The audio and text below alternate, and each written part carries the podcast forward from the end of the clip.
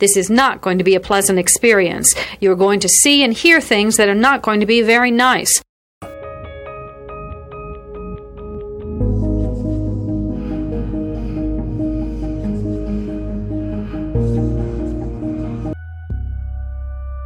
Experts divide serial killing into two general types organized and disorganized. An organized killer brings everything he needs to complete the murder. A disorganized killer improvises. Begin.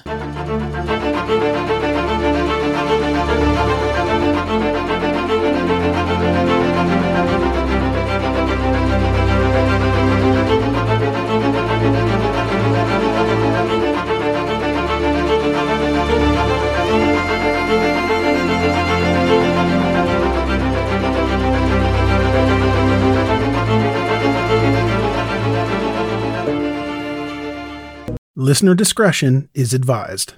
Mom deserves the best, and there's no better place to shop for Mother's Day than Whole Foods Market. They're your destination for unbeatable savings, from premium gifts to show-stopping flowers and irresistible desserts. Start by saving 33% with Prime on all body care and candles. Then get a 15-stem bunch of tulips for just $9.99 each with Prime. Round out Mom's menu with festive rosé, irresistible berry chantilly cake, and more special treats. Come celebrate Mother's Day at Whole Foods Market. Wyndham Hotels and Resorts makes travel possible for all. Whether it's the long haulers looking for a great cup of coffee, a roomier rest for the on a whim road trippers, or a place to make summer memories with the whole family. No matter who you are, where you're going, or why, with 24 trusted brands to choose from like La Quinta, Days Inn, and Super 8, your Wyndham is waiting. Get the lowest price at wyndhamhotels.com. Restrictions apply. Visit website for more details. Roseanne, I'm gonna go through the murders first. Okay. Because it, it shit went down quick. Yeah. Um, so he said they had hung out for a while, and when Wallace was leaving, what do you think happened? He put her in a chokehold. He got a, he got one of his little customary goodbye hugs, which he likes to do, which turns out is a maneuver technique to get them in a you know Defenseless basically position. defenseless position, and put her in a chokehold. Jesus. Then he told her he wanted to have sex with her.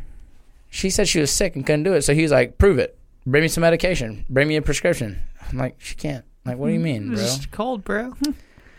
So then, after forcing her to have sex with him on the kitchen floor, like uh, an animal.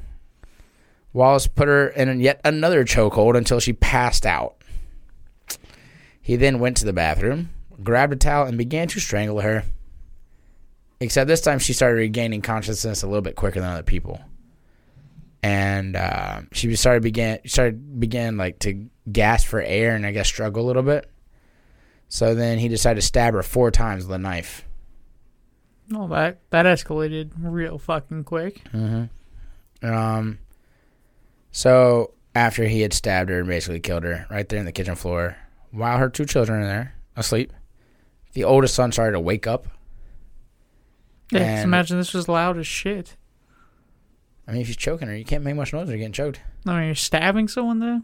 They're gonna make some noise. Uh, If you if you still have their like windpipe closed though, Yeah, I guess that's true. you'll hear like you'll hear the puncture sound, I guess. But Yeah. they could have they could have had a TV going. Who knows? Yeah. Um, so the oldest son started waking up, and Wallace actually told him to go back to bed, and the kid did because it was something that they were used to seeing around.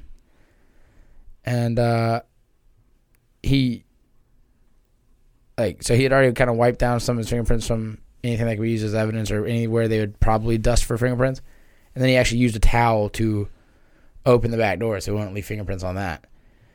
I'm surprised he left the kids that saw his face Mm-hmm. and knew him Mm-hmm. after Mm-hmm. killing his mom. Right. At least, there. he, at least he kind of has a code, right? I mean, he doesn't kill. He didn't kill the kids. He didn't kill the kid.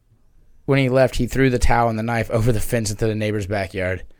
Like, what the fuck are they gonna like? They're gonna be like, oh, bl- like bl- Bloody fucking knife. bloody. Uh, the knife was wiped down, wiped clean. Okay. But bloody towel, you got blood on your hands, bro. Come on. Yeah. First of all, why the fuck is there a towel and knife in my backyard now? Yeah. Here is a quick word from our sponsor. We take this few seconds off to inform you, our valued loyal listener, about the best health and fitness podcast shows. From the Nezpod studios. Join us as we give you the best of the best health and wellness updates you can rely on for the treatment of chronic health problems.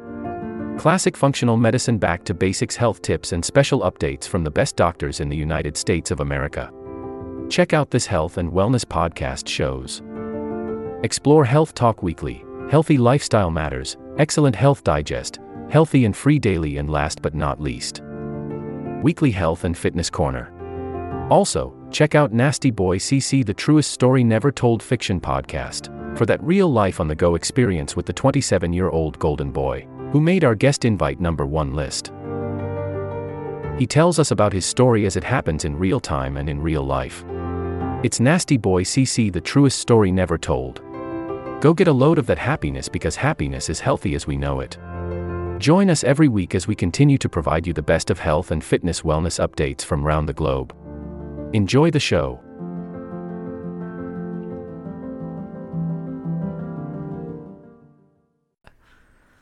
I was just hoping the neighbor touches it. All the fingerprints are on the murder weapon. Hey, I think they did it. Fuck, I don't. guess she was putting her music on too loud. they went over, jumped the fence, stabbed her with their own knife, and then threw it back Yeah, on their own side of the fence. Back in their own yard. And like, hey, it's mine. I, she came over here and stabbed herself and somehow managed to keep all the blood in her. Yeah. And Then went back to her room and died. Yeah. Okay. I mean, serial killers aren't always pretty smart, you know. I would say most of the time they the time they're, pretty above dumb. average. Like I would say most of the time, if they so? if they have a long like stretch of getting away with it, pretty intelligent That's what I'm saying. I think most of them are are actually pretty smart for the most part. and overall. lucky and fucking lucky.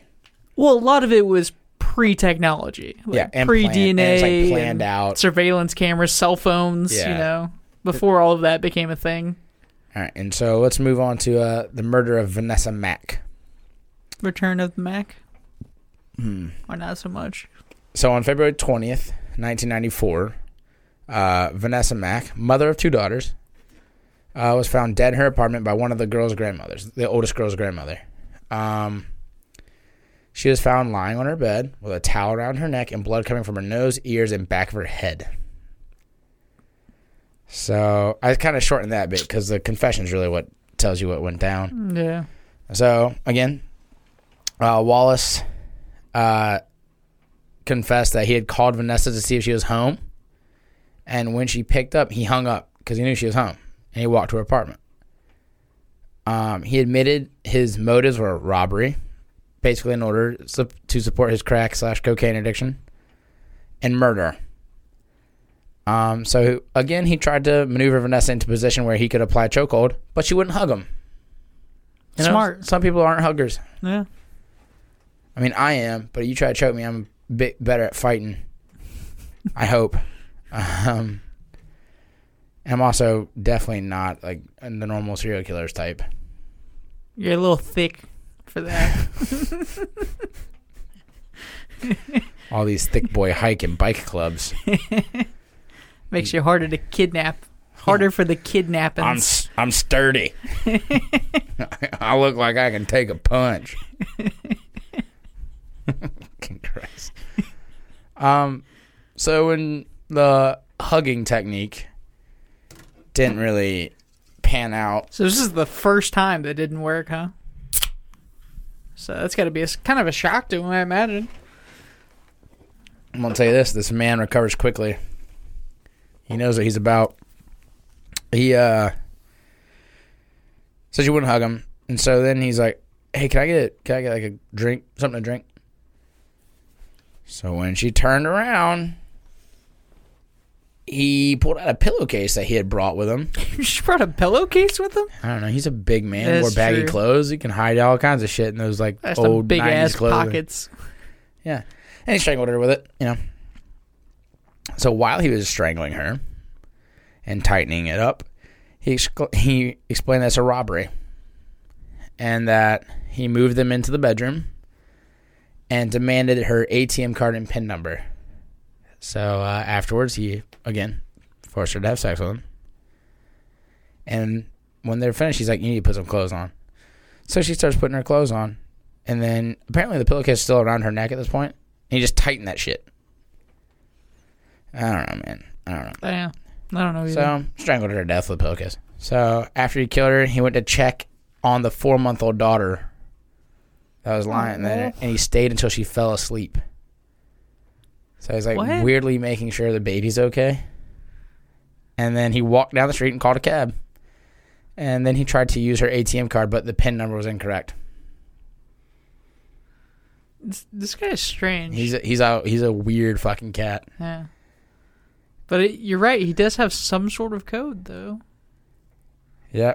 And so these are like I think this next two. Yeah, the next two are like really rough. Uh I mean, as these opposed, weren't as rough. opposed the others weren't, but like these Jesus are these Christ. are these are like super sad. Um so the Betty Baucom murder on March 9th, 1994, Betty Baucom, assistant manager at the Bojangles on Central Ave, um, did not report to work. Her boss called her, no response. Uh, she missed her shift the next day, and two of her coworkers stopped by her apartment to see if she was okay. Uh, they saw her car was there. They knocked on the door, but didn't receive a response. And they even looked through the windows, saw nothing was nothing was off. So on the third day of missing work, her boss Jeffrey Ellis, because he had already called her mother to let her know, so he called her mother again, and they decided to go to the police. And on March 10th, Officer Gregory Norwood received a call to respond to a girl's body being found in an apartment, and she was unresponsive. And uh, Officer Norwood found Betty's body lying face down with a towel around her neck. Uh, Henry Wallace said that he had went to the apartment and told her he needed to use the phone. And as he was leaving, he placed her in yet another chokehold and told her it was a robbery. This guy's he's got his I mean, mo. that's that's an mo, right? That's what he's about. So it makes you a serial killer. Yeah. Um, so he was demanding the alarm code, keys, and the safe combination to the Bojangles she worked at. Um, and after she like kind of given him what he asked for, it took her thirty minutes to disclose the safe combination. So Thank you all for listening, and until next time. This will conclude the episode. Thanks for tuning in. If you like what you hear, please leave a comment and subscribe. Thank you. This will conclude the episode. Thanks for tuning in. If you like what you hear, please leave a comment and subscribe. Thank you.